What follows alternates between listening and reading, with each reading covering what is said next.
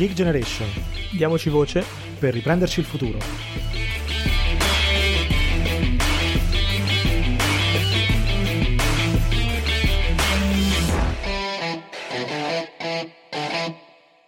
Bentrovati su The Geek Generation, io sono Riccardo, qui con me come sempre c'è Mario. Ciao Mario. Ciao a tutti. Allora, eh, siamo qui, insomma, ormai diciamo la, la nostra rubrica delle, delle, voci la conoscete, cerchiamo insomma di dar voce e di fare una chiacchierata con delle realtà molto interessanti, insomma, nel panorama dell'associazionismo e non solo italiano. Oggi siamo qui con un altro ospite di una realtà culturale molto importante. Mario, ti lascio insomma l'onore di introdurlo, poi ci spiegherà un po' lui come al solito chi è che cosa fa. Molto volentieri, sì, lui è Luca Pietroungaro, è il presidente fondatore di Cultuit, che ora ci spiega bene cos'è perché è un po' al centro di questa uh, puntata.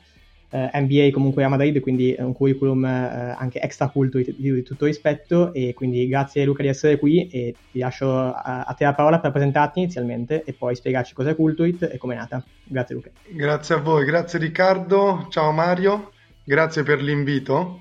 Uh, sì, eh, sono Luca, ho 27 anni, ho studiato economia e finanza a Milano e come hai detto tu ho uh, conseguito l'MBA a Madrid ormai due anni fa.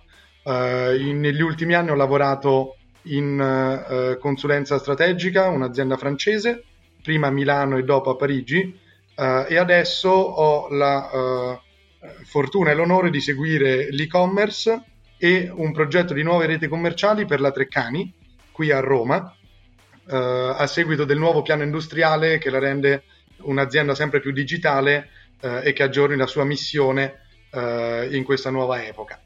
Durante l'università, ed ecco perché siamo qua, ho creato Culturit eh, ed oltre ad essa ho, eh, sono riuscito, grazie a degli amici, anche a sviluppare dei progetti legati ad essa, come Energia Giovani, che si occupa, come fate voi, eh, della causa generazionale e anche di Epic Fail, un progetto che porta eh, gli start-up e imprenditori nelle classi dei liceali, eh, ma adesso è venuta l'ora di un nuovo progetto che si chiama Volano, ma ne parleremo magari, non lo so, in un altro podcast forse con voi. Molto volentieri. Beh, assolutamente. Quindi no, invece appunto torniamo un attimo su Cultuit che è invece il centro di oggi, della puntata di oggi, eh, quindi appunto raccontaci un po' meglio cos'è e com'è nata l'idea e eh, alla base di tutto diciamo. Hai ragione, che sto in modalità promo volano, quindi... ok. No, e, e per spiegare Culturit, beh, Culturit ad oggi ormai è nata 5 anni fa, uh, è una rete di associazioni presenti su tutto il territorio nazionale, attualmente presenti in 13 città, uh, in 13 università, scusami, uh, con più di 300 membri attivi, uh, studenti universitari, quindi dalla matricola all'ultimo anno di magistrale, oltre ai mentori che ci seguono nei nostri progetti, quindi professori e professionisti che garantiscono la qualità dei nostri progetti e ovviamente ai nostri super alumni ehm, più che attivi che ormai hanno fatto carriera e, e ricoprono dei ruoli uh, galattici. Uh, in Culturit uh, si fanno due cose essenzialmente, progetti e incontri.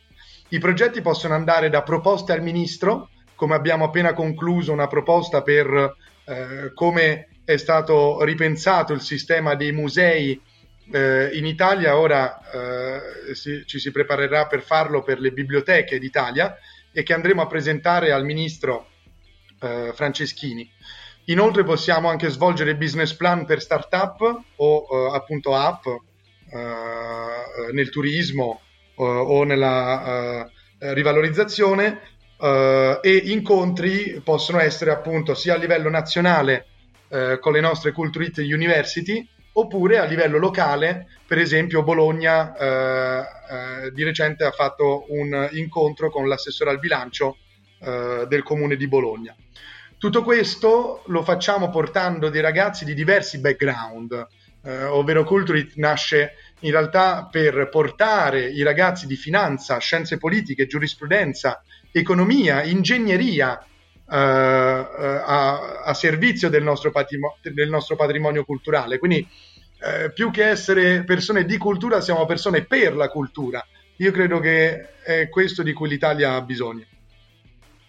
Ok, ok, grazie. Sicuramente una, una buona panoramica che insomma ci spiega anche perché ci, fa, ci interessa molto insomma, sapere, eh, invitarti qui, insomma, sapere un po' che cosa fate. Senti, ci hai spiegato un po' insomma, la struttura, diciamo, e le persone che compongono Culturit, però appunto già un po' si può intuire dalle attività e da quello che tu ci hai spiegato, non siete diciamo semplicemente un'associazione culturale, insomma poi vi focalizzate sull'attivismo, diciamo sulla dimensione un po' dell'attivismo. Da questo punto di vista vorrei sapere un po' quali sono le caratteristiche insomma, principali dell'operato quotidiano, cioè se una persona diciamo collabora con Culturit giornalmente, insomma cosa di cosa si occupa, cosa si trova a fare diciamo, nella sua attività. Sì, in effetti le, le attività nel senso sono abbastanza chiare, ovvero i, la tipologia di progetti e eh, lo, lo, standing degli incontri che cerchiamo di portare avanti, ma in effetti il focus principale, il perché una persona, eh, insomma perché abbiamo creato tutto questo, in realtà i progetti e gli incontri sono solamente il mezzo. Il fine ultimo in realtà e la nostra missione è quella di formare decisori leader dell'oggi, non solo del domani, no? Si usa sempre questa frase, i leader del domani. Ho capito, io ho, francamente scusatemi, ma oggi? vorrei pensare all'oggi prima che il domani. Anche in realtà, invece che solamente dire lo faccio per i miei figli, ragazzi, secondo me noi dovremmo cominciare a pensare anche di farlo anche un po' per noi stessi, no? Cioè, capisco il cambiamento a 50 anni, ma francamente una persona dovrebbe avere l'incentivo di farlo anche per se stessi e per i propri diritti e, e condizioni. Però Comunque, il concetto è che um, sono tanti anni che ormai ho in testa questo dibattito famoso che c'è e soprattutto ora, no? Ora si parla di governi, eh, del governo, delle sue azioni, il, il consiglio tecnico scientifico.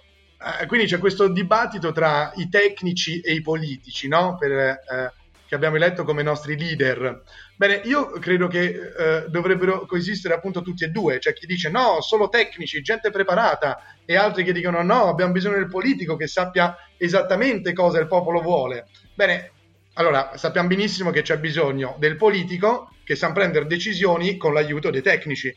Quindi se prima pensavo che servisse un master eh, per fare il politico, io credo semplicemente che tutti noi conosciamo persone overtitolate. Tu prima eh, citavi l'NBA, ok, ma quanti di noi conoscono gente che ha un NBA e non sa neanche aprire una scatoletta di tonno e quanti di noi invece conoscono quelli che hanno uh, uh, un titolo uh, o che non, non, ce l'hanno proprio ma che potrebbero insegnare magari a un amministratore delegato come avanzare, no? Cioè, no, non so quante volte voi vi ci siete imbattuti. Assolutamente sì. Eh, il concetto è che eh, noi vogliamo fornire gli strumenti per saper prendere le giuste decisioni, questo è veramente importante. Quindi il motto di Culturit, quando si dice che siamo studenti con una missione, è proprio questa, cioè il concetto è di prendere persone e attraverso i progetti, attraverso gli incontri, di saper relazionarsi, di saper prendere decisioni fin da quando hai 19 anni. E questo è molto sano. Questo è molto sano anche per la nostra società perché è certo. impossibile continuare con una società per il quale noi in Italia eh, ci laureiamo fuori corso per come è strutturato il sistema, sto chiaramente generalizzando, e, e vedere oltre Alpe i nostri cugini francesi che a 23 anni, visto che cominciano un anno prima, finiscono a 23 anni con una triennale, un master eh, primo anno e master secondo anno, con in più eh, tre anni, tre mesi di stage ogni anno 3 per 5 fa 15 mesi di stage, quindi con diciamo 6 anni utili in tasca a 23 anni. Io credo che gente così, proprio a livello strutturale, ci mangia in testa. Quindi io credo che noi in Italia possiamo fare molto e Culturit appunto nasce come un programma, chiamiamolo integrativo, allo studio per eh, diciamo mettere in pratica fin da subito quel che si studia senza aspettare questi 25, 26, 27 anni. Certo. certo. Che poi in un panorama, insomma, di concorrenza anche più, diciamo, europea, come, come insomma oggi il mondo del lavoro ovviamente presenta, è anche proprio una tematica, diciamo, che, che tocca il lavoro in sé più che anche la formazione, perché ovviamente avendo persone che hanno un percorso più breve, si laureano prima, hanno sicuramente più poi possibilità magari di inserirsi prima degli italiani magari nel mercato del lavoro, quindi c'è anche un discorso di questo tipo. Insomma. Esattamente. Esatto, infatti appunto eh, questo è uno dei temi di cui noi sempre parliamo, appunto la, la formazione orientata al lavoro, orientata appunto poi a entrare nel mercato del lavoro, quindi eh, è bene anche confrontarsi con realtà che ci pensano e se ne occupano ogni giorno per capire appunto in che direzione possiamo andare. Beh, chiediti, chiediti, se è, se è uh, veramente orientata al lavoro. Quanti sono i corsi in cui lo stage certo. è obbligatorio o ci sono attività uh, che appunto ti fanno affacciare nel mondo del lavoro? No, questa, questa, è una domanda. Siamo molto indietro su questo, ma infatti certo, appunto è per questo che eh, c'è bisogno assolutamente di pensare, come dicevi tu, al presente e non solo al futuro.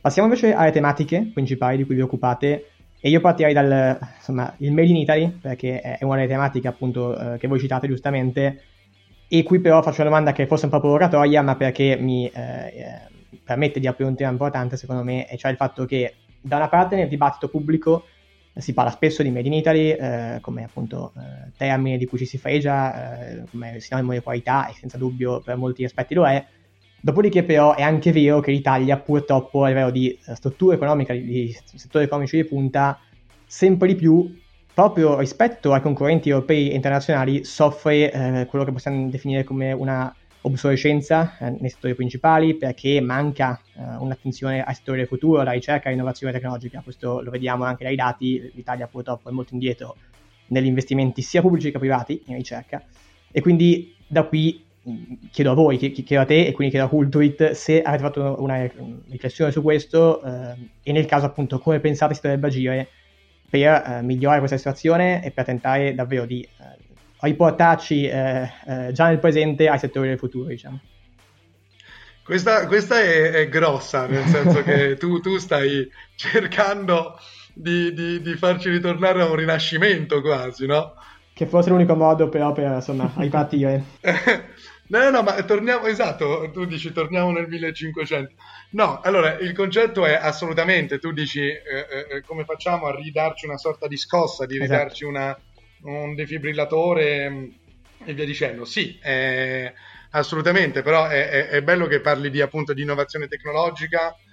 Io credo molto in, una, in, in un concetto, cioè ho appunto fatto la tesi sopra su, su, sul capitale umano, su, come, su, come, può essere una risorsa per il rilancio del, del paese. Uh, l'innovazione tecnologica, secondo me, eh, e appunto gli investimenti in capitale umano, il rinascimento, secondo me, eh, eh, vengono grazie a questi due. Quindi a, al concetto di investimenti eh, sul digitale, investimenti sulla formazione, sull'istruzione. Eh, per scatenarlo, appunto, c'è bisogno però di grossi investimenti e di priorità politiche appunto su istruzione, formazione, università, eh, cosa che appunto si, se, se, ne parla e come tutti parlano di giovani perché è bellissimo e fa pure comodo parlare di giovani, la mia grande domanda è eh, dove sono i giovani. Dico solo che appunto tra i temi di Culturit ovviamente oltre al turismo, cultura, lavoro, imprenditoria c'è il tema dell'education, quindi oltre ai temi trasversali di sostenibilità digitale e giovani. Quello che dico è che eh, per avere eh, una scuola che funzioni bisogna avere anche gli insegnamenti giusti, nel senso che non si può, ora che sono uscite eh, vabbè, poi tutti gli organismi dicono la sua, ma le nuove skill richieste tra dieci anni eh, chi dal World Economic Forum, chi da altre organizzazioni, eh, eh, si dice che c'è bisogno di una mente imprenditoriale. Ok,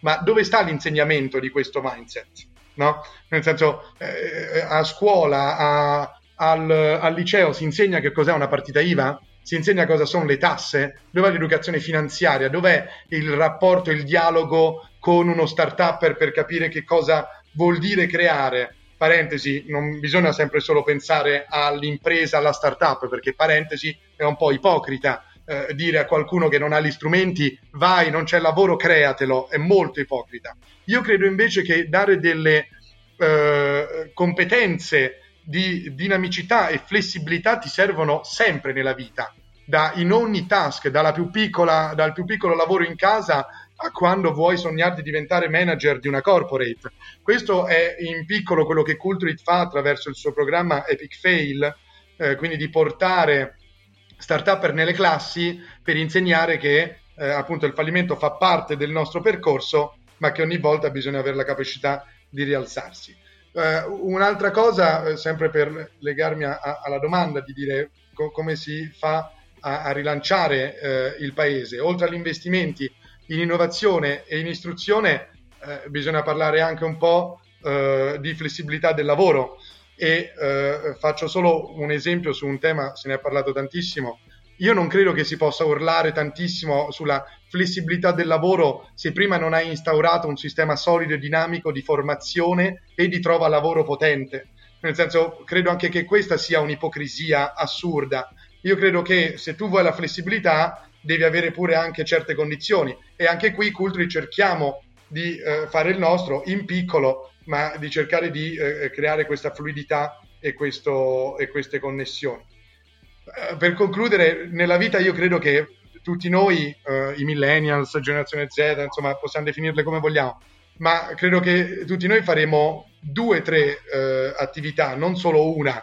Eh, siamo curiosi e ben venga. Eh, credo però che l'investimento in formazione aiuterà a seguire questa nuova modalità e questi nuovi tempi, perché se mai io ho fatto, che ne so, consulenza e dopo ora voglio entrare nel mondo dell'editoria e dopo entrerò in un altro settore, magari in mezzo vorrò fare o un master o una formazione continua. Eh, non lo so, esistono tantissime piattaforme, Coursera, eh, la famosa masterclass, insomma, quella è, è più, più, di nicchia. Però, per esempio, io sono veramente orgoglioso di lavorare per un'azienda che è la Treccani, che sta investendo moltissimo sul settore appunto dell'edutech.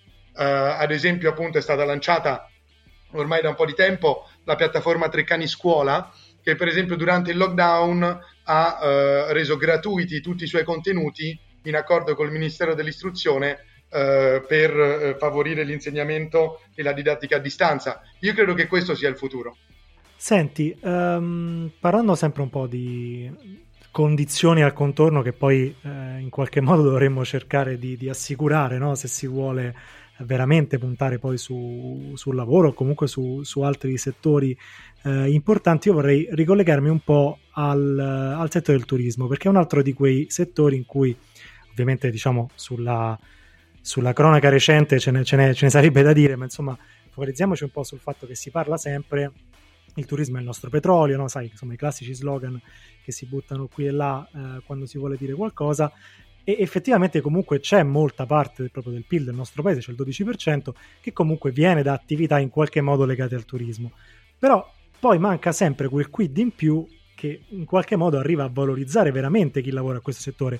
Ti faccio un esempio, insomma, eh, abbastanza noto per chi comunque si occupa del tema, che è quello delle guide turistiche. Il settore delle guide turistiche, insomma, per fare veramente un breve, breve recap, è un po' un settore, diciamo, attualmente veramente bloccato e morto da quello che è di fatto un vuoto legislativo da, da sette anni praticamente e ha, insomma, dei problemi che in pratica impediscono l'accesso alla professione per numerose persone, insomma, che alla fine potrebbero fare del, del, del lavoro veramente, insomma, una, una propria vita e in qualche modo anche rendersi, rendersi produttive.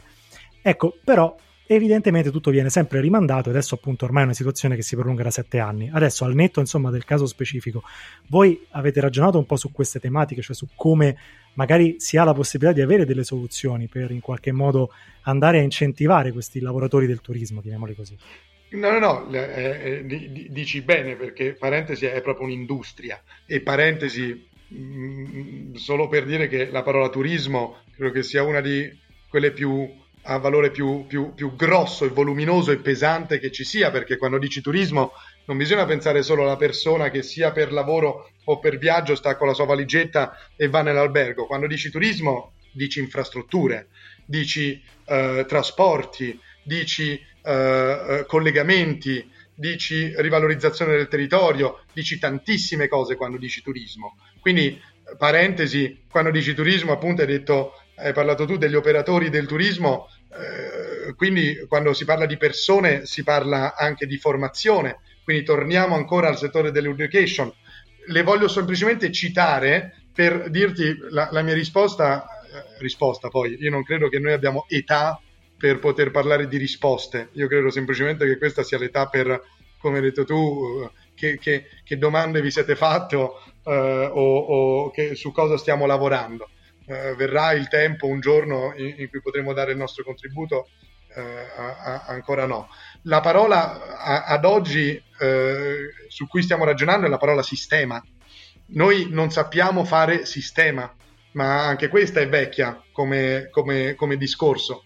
Eh, voglio dire che i francesi, eh, dove ho, ho vissuto per diversi anni, eh, loro hanno 90 milioni di turisti, noi 55-60 in crescita, sì, però eh, si, si, dice tanto che i francesi sanno valorizzare anche eh, un sassolino e noi c'è la metafora del abbiamo le rovine no- romane con l'erba sopra che da una parte è tristissimo, dall'altra bellissimo perché dici ci sono così tanti che dall'altra è tristissimo perché no, no, no, non lo sappiamo proprio fare, ma questa è solo una parte de, del turismo, della cultura e della valorizzazione dei beni culturali.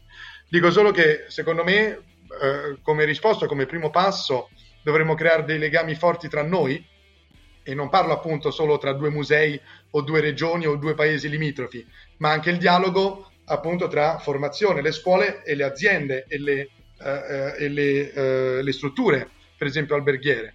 Io so eh, da, da, alcuni imprenditori, direttori di alberghi, eh, proprietari di stabilimenti balneari della costiera malfitana, che c'è un grande sogno che vorrebbero creare una grandissima scuola alberghiera, eh, idealmente la più famosa al mondo, no? hanno questo sogno, eh, cosa che avrebbe, parentesi, un grandissimo senso visto cos'è la costiera malfitana, cos'è l'Italia. Altro che l'hotellerie svizzera, che parentesi loro sono i più famosi nel formare quelle persone. Ecco, la grande domanda secondo me è perché noi non riusciamo a costruire uh, o a dar fiato a quel progetto visionario, rivoluzionario, ambizioso, ma giusto che hanno questi imprenditori uh, in costiera malfitana. Perché non si fa? Ecco, Culturit e Volano nascono per portare a termine, questo era solo un esempio, ma progetti del genere e parentesi sappiamo che sono obiettivi grossi e che di certo non avremo la risposta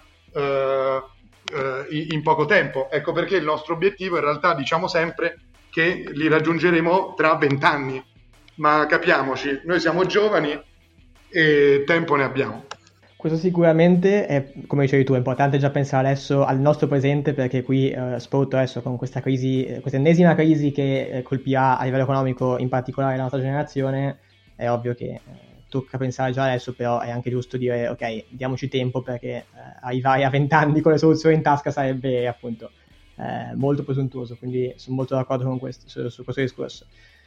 Passando invece appunto a un tema forse più trasversale eh, che ovviamente eh, vi riguarda, che è quello del sociale e più in generale appunto il terzo settore diciamo è un pilastro della, eh, del, del, nostro paese, lo stiamo vedendo in questo momento eh, perché ovviamente eh, sta arrivando tramite le migliaia di associazioni e realtà di attivismo eh, dove spesso purtroppo le istituzioni pubbliche non arrivano e quindi questo è da dire. E quindi allora io ti chiedo, da fondatore di una realtà che fa parte in qualche modo proprio di questo settore, ti chiedo appunto de- quale pensi che debba essere l'apporto de- del vostro mondo, diciamo, nel riportare l'Italia verso uh, quella direzione di cui, di cui, tu anche parlavi prima, una direzione più chiara che metta al centro anche, eh, e questo lo dico chiaramente, quelle migliaia di, di giovani eh, come noi che oggi vivono nella precarietà o spesso non trovano altro modo che prendere e partire, lasciare l'Italia, come stiamo vedendo, quindi ti chiedo questo, quale pensi che debba essere l'apporto di queste realtà come le vostre eh, in questo senso? Insomma? Questa è una bella domanda e, e, e tocca sia il mondo dell'associazionismo, de, del, delle persone, insomma, tocca diversi angoli, ma con, con, tanta umiltà ti dirò che non credo che noi risolveremo il mondo e troveremo una soluzione attraverso i nostri progetti. Uh, lo dico francamente, credo invece che la, il vero apporto, il nostro vero valore aggiunto eh, è quello che ha fatto, io ho fatto l'Erasmus a Parigi, eh, ho fatto economia alla Cattolica di Milano e il terzo anno sono andato per un anno a, a Parigi e lì il direttore generale della, della scuola in cui, dell'università in cui ero era il fondatore della Junior Enterprise, quindi un'associazione che eh, svolge progetti di consulenza eh, in Italia la Confederazione Nazionale si chiama GED Italia, eh, Fra- eh, nascono nel 1967 in Francia, il direttore generale era il fondatore di quell'associazione e potete capire quindi che focus gli dava a quell'associazione quante energie e, e, e, quante, e quante, risorse.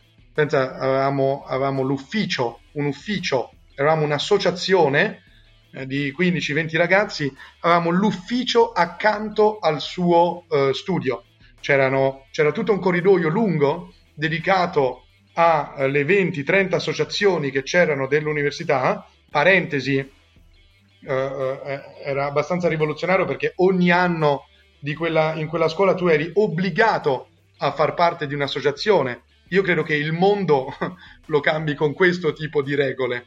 Uh, però, parentesi, per, per finire, uh, è, è, lui che quel giorno in cui uh, mi ha detto dovete pensare in grande per gli altri, quindi a, a, creare queste associazioni e a conoscerci tra di noi, fai sì che eh, non è tanto il progetto in sé che il ragazzo svolge durante, questa, eh, durante la sua esperienza nell'associazione, ma è il fatto che lui ha creato dei legami con queste persone, ha imparato a lavorare per poi ritrovarsi a 40-50 anni, quando le cose le fai veramente, prendi decisioni, eh, in un modo eh, lo fai con persone che conosci e eh, che hanno condiviso i tuoi stessi ideali fin da quando avevi 17-18 anni. Questo, con questo tu cambi il mondo. Uh, io mi ricordo che eh, in campagna elettorale eh, tantissimi politici di sinistra e di destra citavano le loro esperienze uh, uh, nei Boy Scout, nei, in, in, in, tante associazioni. Dicevo, ma che, che, che valore aggiunto c'è? Bene, ora capisco assolutamente che con quello tu fai capire che c'è non parlo di, eh, eh, non è un establishment, ma è una forma mentis. Tu dai una garanzia che tu sai collaborare con persone, tu sai eh, che avrai sempre persone che stanno facendo qualcosa per la società e non solo per te, certo. perché di fatto hanno speso tantissimo tempo. Io credo che, come ho visto in Francia, eh, mi farebbe veramente piacere contribuire, perché, parentesi, Cultrit nasce da quella frase di quel direttore generale che, che, che fondò l'associazione e che, che, cambia veramente le cose. Quindi non ci sarebbe stata Culturit senza eh, quello spirito di quel direttore generale.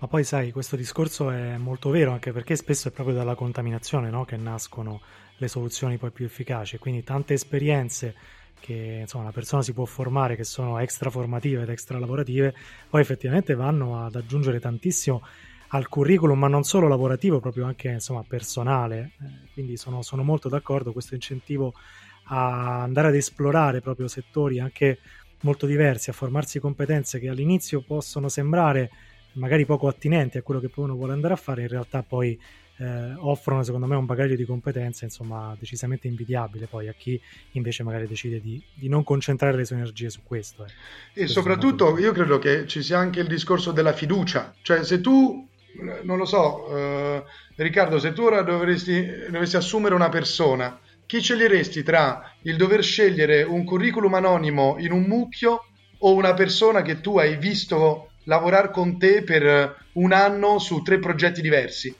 Cioè, certo. credo che la certo, risposta certo. vada un po' da sé. Va un po' da sé, certo, chiaro, chiaro. Assolutamente sì. No, no, è normale, assolutamente. Poi, eh, sai, quando si, si, si ragiona su questo soprattutto se insomma, uno ha avuto un minimo di esperienza anche poi lavorativa nel vedere poi effettivamente quali sono i risultati di assumere persone che magari hanno anche esperienza di altro tipo, poi effettivamente è molto più, più chiaro, insomma, molto più presente. Sono, sono convinto che insomma anche con un confronto con, con, persone come te che poi ovviamente queste, queste tematiche le approfondiscono ogni giorno, insomma spero che riusciamo anche a trasmetterlo a chi, a chi ci ascolta, insomma, l'importanza ecco, di queste cose. A un giovane che magari sta valutando di fare esperienze, insomma, magari extracurricolari, ecco, è molto insomma, importante dedicarsi anche ad attività di questo tipo. Questa è poi anche un po' la conferma, diciamo.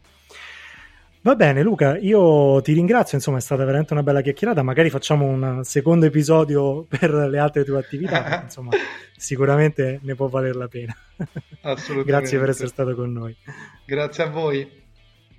Bene, allora io eh, ringrazio anche voi insomma, per averci seguito, vi ricordo di, eh, insomma, oltre che commentare, farci sapere anche un po' la vostra esperienza, sia sulle tematiche che abbiamo toccato, sia anche su magari questo discorso che abbiamo toccato in fine puntata, insomma, sulle attività. È sempre interessante, insomma, sapere cosa ne pensate, le vostre eh, testimonianze, insomma, che ci arrivano tutti i giorni, eh, insomma, su, purtroppo spesso su tematiche, insomma, non piacevoli, ma ci fa anche piacere avere qualcosa, ovviamente, che magari può, può darci darci una prospettiva diversa su alcuni dei punti che abbiamo toccato. Insomma, tutto questo tipo di comunicazioni le, tro- le potete insomma fare attraverso i nostri canali social, in particolare sulla pagina Instagram, che piano piano insomma sta diventando sempre un po' più il centro di tutte le nostre attività.